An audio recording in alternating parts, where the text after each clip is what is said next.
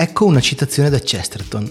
I poeti non impazziscono, ma i giocatori di scacchi sì. Impazziscono i matematici e anche i cassieri, ma gli artisti creativi accade assai di rado. Non voglio, come si vedrà, attaccare in nessun senso la logica. Dico soltanto che questo pericolo è insito nella logica e non nell'immaginazione. Chesterton nel brano citato si sbaglia su una cosa, o quantomeno è impreciso. Il pericolo che cerca di evocare non è la logica. La logica è solo uno dei metodi e i metodi non possono sconvolgere la mente delle persone. Ciò di cui in realtà Chesterton vuole parlare è una delle caratteristiche principali della logica e della matematica se per questo. L'astrazione. David Foster Wallace. E dopo questa inception di citazioni, io che cito Wallace che cita Chesterton, eh, rimettiamo i piedi per terra, torniamo nel nostro piano di esistenza e facciamo un bel respiro. È lunedì e quindi ciao a tutti e benvenuti su On the Natural Light, il podcast dove parliamo di fotografia e cultura dell'immagine come se fossimo in un quadro di Kandinsky, astratti. Se siete qui per la prima volta vi consiglio di andare sul sito onthenatureoflight.com, link in descrizione, per avere un quadro completo del progetto e per trovare tutti gli strumenti di ascolto disponibili. Io sono Alessio Bottiroli per gli amici Aku ed oggi vi voglio parlare di uno degli autori che hanno avuto la più grande influenza sul mio modo di ragionare, sulla fotografia che faccio e anche sul mio modo di eh, scattare e leggere le fotografie altrui. Un autore gentile, disponibile alla mano eppure così distante e immerso in una propria epopea artistica inimitabile, nonostante i tanti copycat che ogni giorno appaiono in giro nel panorama della fotografia fine art. Sto parlando di Michael Kenna e dopo la sigla vediamo di capire cosa c'entra il mignolo di Dio.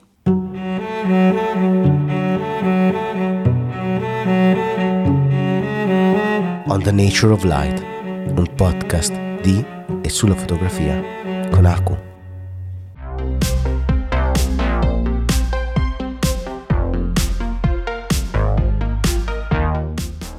Centrale a carbone di Radcliffe, Inghilterra. È l'autunno del 1984, c'è la nebbia ed è notte fonda. Dal lettore di raffreddamento, che sembrano alambicchi di uno scienziato ipertrofico, esce pian piano vapore acqueo, segno che i generatori stanno facendo il loro lavoro e che anche per oggi la civiltà, così come la conosciamo, è salva. Chi vuole può accendersi le lampadine senza neppure porsi la domanda di come quella magia possa funzionare. Apri il frigorifero nel cuore della notte perché magari ti svegli con la fame e tac, la lampadina si accende. Magia. Prendi una mela, la addenti con la porta del frigorifero ancora aperta e te ne vai, chiudendola distrattamente, senza nemmeno domandarti se magari segretamente la luce ogni tanto non si accenda anche con la porta chiusa, come quando da bambini leggevamo sotto le coperte di nascosto dei nostri genitori, ben oltre l'ora consentita per stare svegli. Ad ogni modo, a quest'ora sono in pochi ad essere svegli, l'Inghilterra dorme, è tutto molto silenzioso, qualche scricchiolio qua e là, qualche animale che rovista il terreno, però una luce c'è, se osservi bene.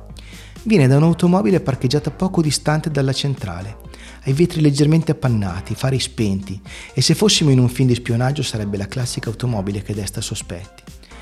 A pochi passi dalla macchina c'è un cavalletto, un treppiede, con la Hasselblad 500 attaccata sopra.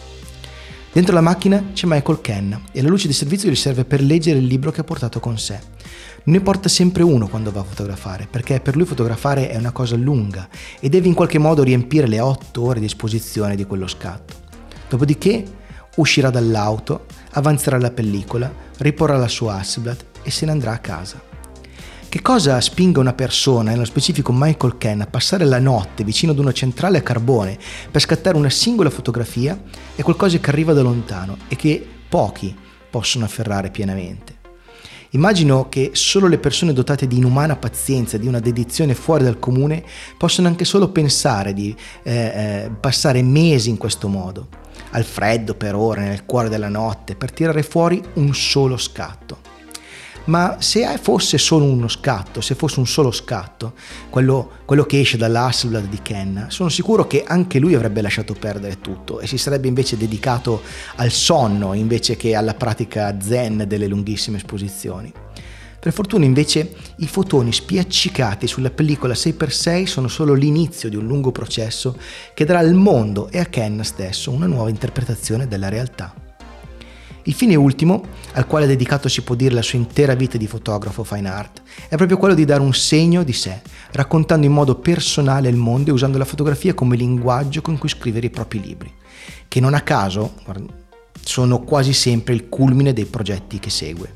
Fin dagli esordi come stampatore della grandissima Ruth Bernard, Ken ha capito l'importanza di andare oltre quelli che negli anni 70 erano i dettami della street photography, eh, quella corrente nata, se vogliamo, anche inconsapevolmente dal lavoro di Ansel Adams, nel quale il paesaggio veniva ripreso in modo clinico, eh, evidenziando ogni dettaglio, ogni più minuto riflesso, lavorando in camera oscura per cercare di mostrare il più possibile nel modo più leggibile possibile. L'interpretazione della realtà di Adams era qualcosa di monumentale, poderoso, reverenziale. La scelta stessa dei luoghi fotografati, era figlia di questa convinzione, cioè che la natura fosse qualcosa di inumano, qualcosa da raccontare cercando di essere il più precisi possibile per paura di perdersi qualche dettaglio che nell'insieme di una natura onnipotente, nella sua totalità, diveniva di fondamentale importanza. Se Dio esiste, anche il suo mignolo è il tutto. E la natura è quasi una divinità nella fotografia di Adams, perciò tutto è importante, tutti devono vedere quanto è complessa, è bellissima e sconvolgente. Michael Ken invece ha un atteggiamento diverso, è moderno, è figlio della sua generazione, ha capito la lezione di Adams ma è pronto a prendere le distanze pur ripetendo ad ogni intervista di avere per lui un grande rispetto. Ken ha anche una profonda conoscenza del divino, per lui che ci crede, tanto che da giovane voleva farsi prete, ma Chiamalo Dio, chiamala natura o come ti pare, il termine non ha tanta importanza. Quel che conta è che della realtà Ken decide di raccontarci solo quello che per lui è importante. Il suo rapporto con la natura non è per niente reverenziale, c'è rispetto, ma non sudditanza. Per Michael Ken c'è qualcosa sopra la natura che si chiama astrazione e tutti noi ne facciamo parte. In comune questi due monumenti della fotografia, Adams e Kenna, hanno però la metodologia. Entrambi scattano, sviluppano e stampano autonomamente e nessuno dei due può essere visto unicamente come fotografo senza prendere in considerazione anche la loro attività di stampatore. Questa figura, in questi anni di pixel, si è un po' persa. Esistono persone che portano avanti l'arte della stampa, ma purtroppo sono sempre di meno. Trovare addirittura qualcuno con tali capacità in fase di stampa come Michael Kenna, che contemporaneamente è anche un fotografo di talento cristallino, è veramente, veramente difficile. Questa sua peculiarità però gli consente di essere un autore totalmente autonomo e di presentare la sua voce sotto forma di fotografie senza nessuna intermediazione. Il suo lavoro è un'esperienza quindi totalizzante dalla quale non riesce a staccarsi. Lui è la sua fotografia, la sua fotografia è lui. Questo è quello che manca, credo, ai tanti emuli del suo stile, manca la dedizione, il senso di indissolubilità tra l'autore e l'opera. Passa il tempo, l'autore cambia e con esso cambia anche l'opera. Anni fa partecipai ad un incontro con lui presso Mi Camera a Milano, che è un bellissimo negozio che vende libri fotografici. Fateci un salto se passate da Milano perché ne vale la pena. E insomma, in questo incontro una delle cose più interessanti che disse, me lo ricordo ancora oggi, nonostante non abbia preso nessun appunto, ma me lo ricordo a memoria, è che lui eh, disse di imbarcarsi in progetti che non hanno una vera e propria fine. Ne segue tantissimi contemporaneamente non li considera mai veramente chiusi. Ad esempio, la sua serie sui campi di concentramento è durata più di dieci anni e nonostante esista già un libro, quindi si potrebbe considerarla finita, lui continua a rivisitarla, rieditarla, ripensarla. Altre serie addirittura lo vedono tornare a scattare nello stesso luogo a distanza di anni per vedere se qualcosa è cambiato, se, se, se è ancora tutto come prima, per vedere come lui stesso è cambiato nel frattempo. Le fotografie di Michael Ken sono eh, voce di un'idea personale di forma e sostanza. Ken da molti viene definito minimalista ed in un certo senso è vero. C'è certamente minimalismo nel suo modo di raccontare, sono spesso immagini costruite per sottrazione, dove gli elementi vengono man mano eliminati fino ad arrivare ad un risultato finale composto da poche forme, tutte ridotte alla loro essenza. È un processo che, se vogliamo, potrebbe essere accostato eh, a quello della Gestalt propugnata dalla Bauhaus, eh, in, in particolare dove la percezione veniva intesa come ricerca delle forme elementari che compongono il mondo intero. Il che è veramente molto interessante se si considera che la natura sembrerebbe in realtà far di tutto per celare ai nostri occhi le forme di base delle quali è composta. Voglio dire, le coste, delle, le coste frastagliate dell'Inghilterra hanno dato dei bei grattacapi ai cartografi e, e a chi voleva misurare quanto fossero estese. Alla fine devi decidere una scala minima, cioè devi decidere fin dove vuoi scomporre, devi, devi sceglierti una fine. Ed è uno sforzo molto grande quello che deve fare l'occhio di un fotografo che ragiona in questo modo per, per estrarre simboli, segni, forme precise dal caos di un paesaggio.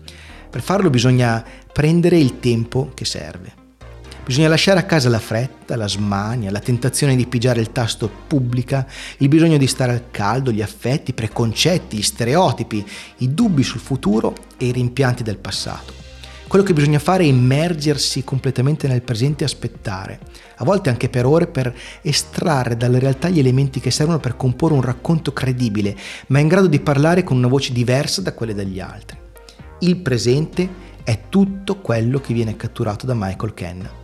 A volte in una frazione di secondo, a volte in dieci ore, a volte con un Hasselblad, a volte con una Olga, ma anche quando si tratta di usare brevissimi tempi dal punto di vista tecnico in fase di scatto, è chiaro, cioè palese, evidente che du- quel 250 di secondo, supponiamo, non è altro che la punta di un iceberg di dedizione, studio, ricerca, ascolto e pianificazione. Per ottenere questo tipo di risultati bisogna essere veramente, e lo dico con veramente tanta, tanta invidia, bisogna essere veramente capaci di focalizzare, di incanalare il proprio tempo dentro una macchina fotografica. Parlando delle opere finite, quindi, il tempo è il fattore principale delle sue immagini. E sì, certo, a prima vista si notano le file di alberi perfettamente allineate, le staccionate, l'uso magistrale della prospettiva atmosferica, la capacità di usare i pieni e i vuoti in modo personale, l'astrazione che a volte ha del miracoloso, perché poi diciamoci, l'astrazione non è una cosa semplice. David Foster Wallace, nel libro di, da cui ho tratto la citazione nell'introduzione, ha ha scritto appunto un, un libretto sulla matematica e sul concetto di infinito. In Italia lo si trova con il titolo Tutto e di più ed è edito dalla eh, Codice Edizioni ed è tradotto abbastanza bene da Giuseppe Strazzeri e Fabio Paracchini. In realtà, come poi tutte le opere eh, di Wallace, la matematica è solo un pretesto per parlarci in modo impareggiabile di tante tante cose diverse, ma uno dei concetti più importanti è che il mondo ha iniziato a cambiare quando qualcuno è riuscito ad astrarre il concetto dal numero degli oggetti. L'idea che tre non siano tre mele o tre pecore, ma tre, tre e basta. Provate a definire tre senza pensare a cose da associarvi. Buttate via dalla vostra mente le tre mele, le tre pere, le tre monete. Cosa resta? Ecco, il numero integrale 3 è un concetto astratto, così come le forme di Ken non è immediato poterle descrivere in poche parole. Infatti ai bambini si insegna ad arrivarci a piccoli passi, mentre noi siamo buttati davanti alle opere di Ken così di botto. Ci serve tempo per leggerle, per capirle. Riconosciamo cose nelle sue immagini, ma sono concetti. Ken non ci parla di quelle cose, ma le usa come sostegni per il suo racconto. Un racconto in cui tutto è basato, come dicevo, sul tempo. Persino la presenza di esseri umani è legata al loro passaggio nel tempo. Non ci sono mai figure umane nella sua fotografia, ad esclusione di pochissimi progetti, alcuni degli ultimi anni, insomma. Ma ci sono, ma ci sono cose costruite dagli umani, cose abbandonate dagli umani, usate dagli umani, modificate dagli umani. Sono la scia del loro passaggio, sono gli ultimi segni della loro presenza prima dell'oblio.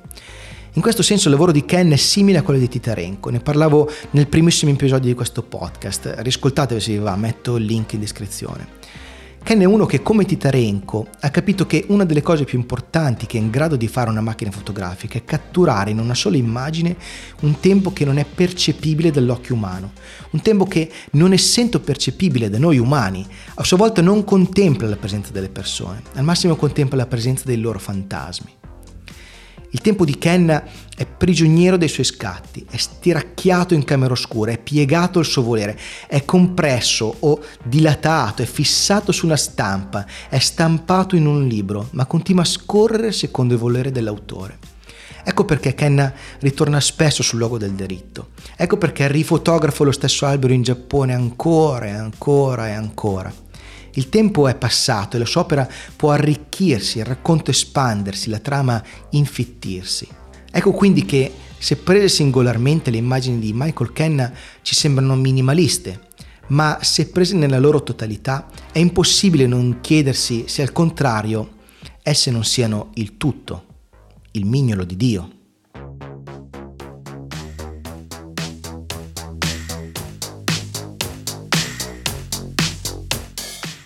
E così eccoci qui, torniamo sul pianeta Terra e cerchiamo di metabolizzare quello che di grandioso ci dice Michael Kenna con le sue fotografie. Oggi più che mai ci tengo a dire una cosa che potrebbe apparire scontata, ma che a volte è bene ripetere.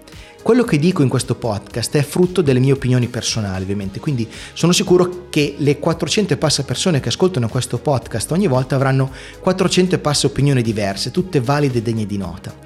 Quello che voglio fare qui è dare uno spunto di riflessione affinché la lettura delle fotografie di questo o quell'autore non sia solo un'attività meccanica, come quando a scuola ci facevano leggere a voce alta le novelle di Verga. Per me è importante che passi il concetto che leggere una fotografia significa proiettare dentro di essa anche la nostra esperienza e mischiarla a quella dell'autore o dell'autrice.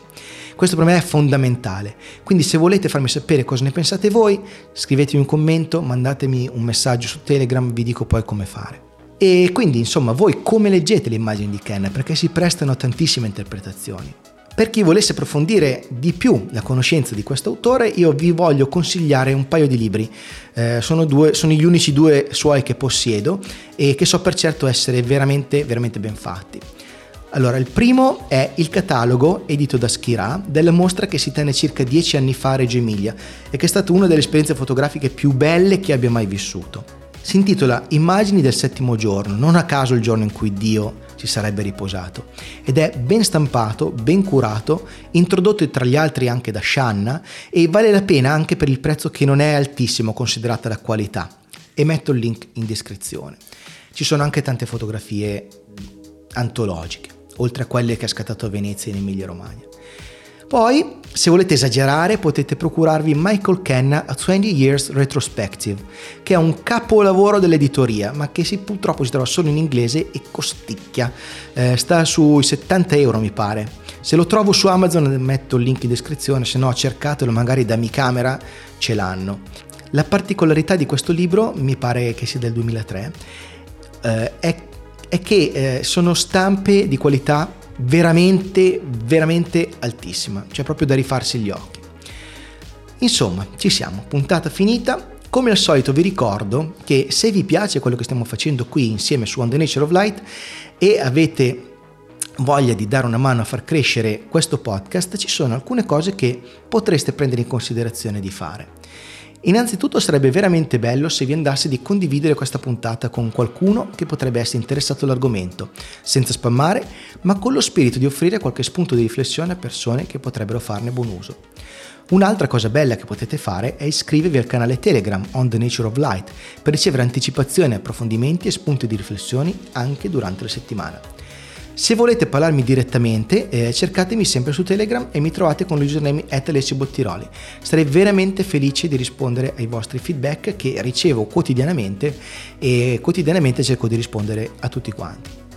E infine vi ricordo eh, che c'è il sito onthenatureoflight.com dove in una pagina avete tutto quello che serve per seguire il progetto. È davvero tutto, ci si sente la prossima settimana e io vado a meditare. Ciao!